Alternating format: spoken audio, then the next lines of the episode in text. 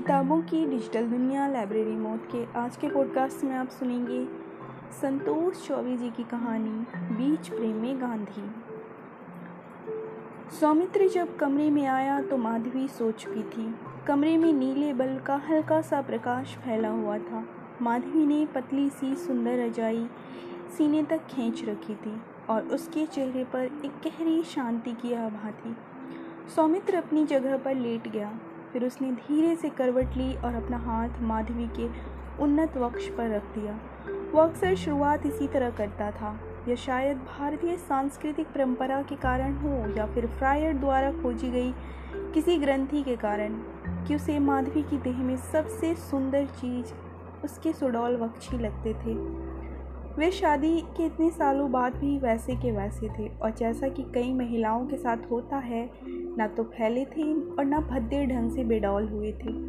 वो अब धीरे धीरे उनसे खेलेगा, फिर माधवी के चेहरे के हल्के से कई चुम्बन लेगा। माधवी जाग जाएगी और उसकी तरफ़ करवट लेकर उसे प्रगाढ़ आलिंगन में बाँध लेगी। फिर बहुत देर तक वे इसी मुद्रा में रहेंगे, एक दूसरे को सहलाते हुए, चूमते हुए, प्यार करते हुए। प्रेम की पूरी प्रक्रिया में चुंबन और आलिंगन उसे सबसे अच्छे लगते थे। सहज, सुंदर और मानवीय। लेकिन जिसे असल चीज़ कहा जाता है, वह उसे आम तौर पर एक बड़ी भद्दी प्रक्रिया लगती थी। वैसा करते समय मनुष्य एकदम जानवरों की तरह दिखता होगा, ऐसा उसका मानना था। पर कैसी विडंबना थी कि सोच में इतने बदलाव आने के बावजूद इस प्रक्रिया को सभी को अपनाना पड़ता था, समुद्र को भी। उसने धीरे धीरे माधवी के वक्ष को सहलाना शुरू किया।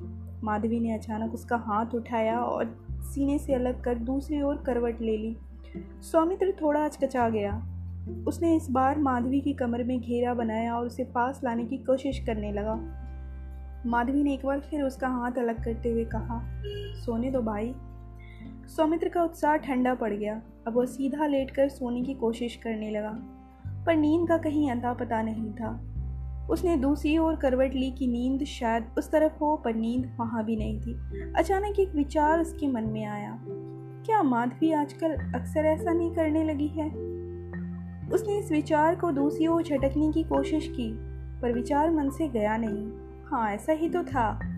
पहले सीने पर सौमित्र का हाथ पाते ही वह जाग जाती थी, या जागते रहकर ही उसकी प्रतीक्षा करती थी। कितने प्रेम से वह उसके चुम्बन वापस करती थी, कैसे उत्साह से उसे अपने आलिंगन में भरती थी, कैसे उसके शरीर की भीनी भीनी सुगंध सौमित्र के मन में फैलती जाती थी। पर अब अब अक्सर वह दूसरी ओर करवट कर लेती है। पिछली तीन चार बार ऐसा ही हुआ था। शायद यह एक पैटर्न ही बनता जा रहा था। तो क्या?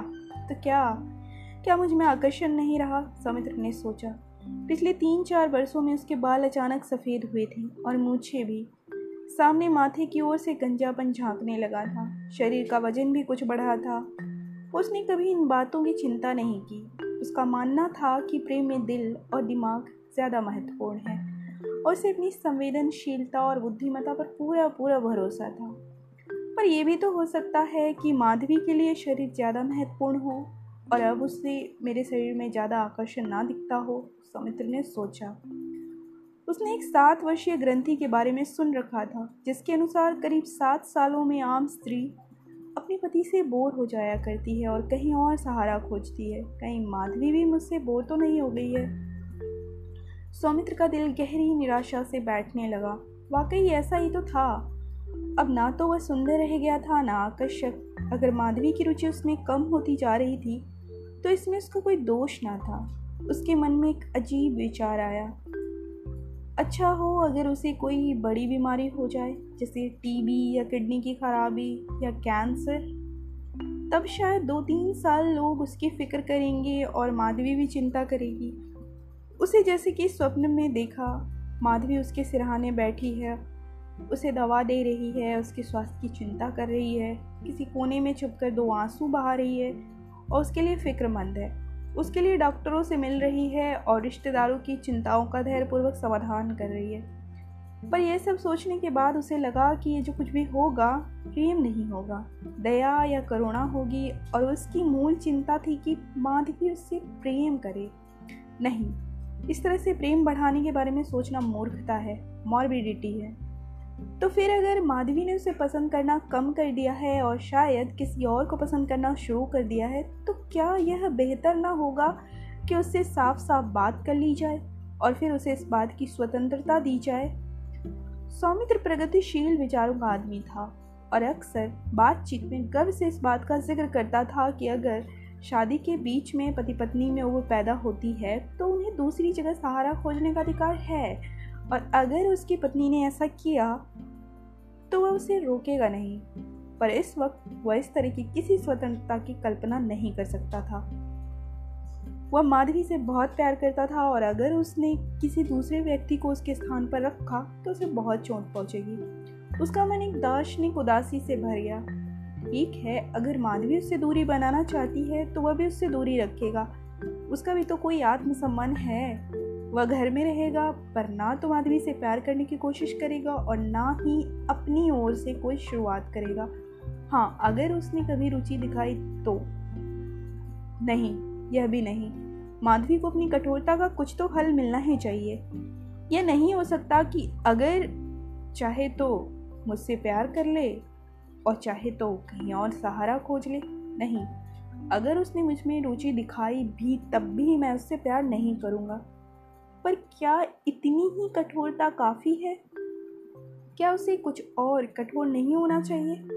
उसके तमाम विश्वास, तमाम प्यार के बदले में माधवी के इस व्यवहार के लिए सिर्फ़ इतनी कठोरता काफ़ी नहीं। वो अपने आप को दुख पहुंचाएगा और उसे भी दुख देगा। वह उससे कई महीनों तक प्यार नहीं करेगा और फिर एक दिन जब वह बाहर गई होगी, आत्महत्या कर लेगा। उसने एक और चित्र देखा। माधवी बाहर से लौटी है और बिस्तर पर उसकी मृतदेह पड़ी है। उसके साथ जो अन्याय उसने किया है, उसे सोच सोच कर गहरे पश्चाताप में डूब जाती है। पहले कुछ नहीं समझ पाती, फिर उसे आवाज़ लगाती है। उदास होती जाती है, उदास होती जाती है। अचानक उसकी तंद्रा टूटी। ये बहुत ही टुच्चा और घटिया विचार है, उसे लगा। आत्महत्या क्यों? वह हर समय आत्महत्या के खिलाफ रहा है। उसे माधवी की उपेक्षा का दुख एक सहृदय और धैर्यवान आदमी की तरह झेलना चाहिए। अगर वह अपने आप को मार लेता है तो इससे क्या सिर्फ़ माधवी को दुख होगा? उसके ध्रुवतारे से बेटे और रोशनी सी बिटिया का क्या होगा? क्या उन्हें आघात कष्ट नहीं होगा? दुख नहीं उठाना पड़ेगा? तब उसे लगा कि वह इस दुख से बचने के लिए कुछ वर्षों के लिए घर छोड़ दे। उसे राजा भृत हरि की याद आई। सब कुछ था उनके पास। राजपाट, गाड़ी घोड़े, सभी कुछ, बस रानी के प्रेम के सिवा। कैसे उन्होंने एक दिन सब छोड़कर संन्यास ग्रहण किया होगा? कितनी हिम्मत से वे झोली लेकर भीख मांगने निकले होंगे और कितनी पीड़ा के साथ वे खड़े हुए होंगे जाकर रानी के द्वार पर। कितना बड़ा दुख, कितनी गहन निराशा, कैसी महान उदासी। पर घर छोड़ने से भी बेहतर क्या ये नहीं होगा कि जिस कारण से उन्हें यह कष्ट उठाना पड़ा? जिस कारण माधवी उसे नीचा दिखा पा रही है वो उस कारण को ही छोड़ दे। यानी प्रेम करने की इच्छा का ही परित्याग कर दे। अचानक उसे गांधी की याद आई। सबसे सही आदमी गांधी जी ही थे। उसने सोचा अगर वह प्रेम और सेक्स की इच्छा का ही परित्याग कर दे तो जाने कितने कष्टों से बच, बचा जाएगा। ना उसे माधवी की उपेक्षा की चिंता होगी ना ही उसके किसी दूसरे पुरुष प्रेम करने पर कष्ट होगा। क्योंकि तब वह प्रतियोगिता में ही नहीं होगा। गांधी जी लगभग उसकी उम्र के ही रहे होंगे जब उन्होंने सेक्स का परित्याग किया। उसके बाद कितना समय, कितना ध्यान वे अपने मुख्य लक्ष्य की ओर लगा पाए, ये सब जानते हैं। यही सबसे ठीक है, उसने सोचा।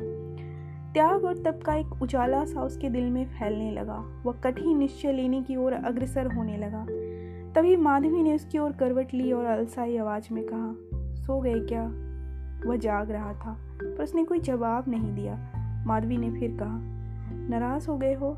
सुनो, आजकल हम दिन भर काम के कारण बहुत थक जाते हैं। फिर वह उठी, उसने सौमित्र के माथे पर एक भरपूर चुम्बन लिया और उसे अपने चिर परिचित आलिंगन में बाँध लिया। गांधी जी पता नहीं कहाँ चले गए।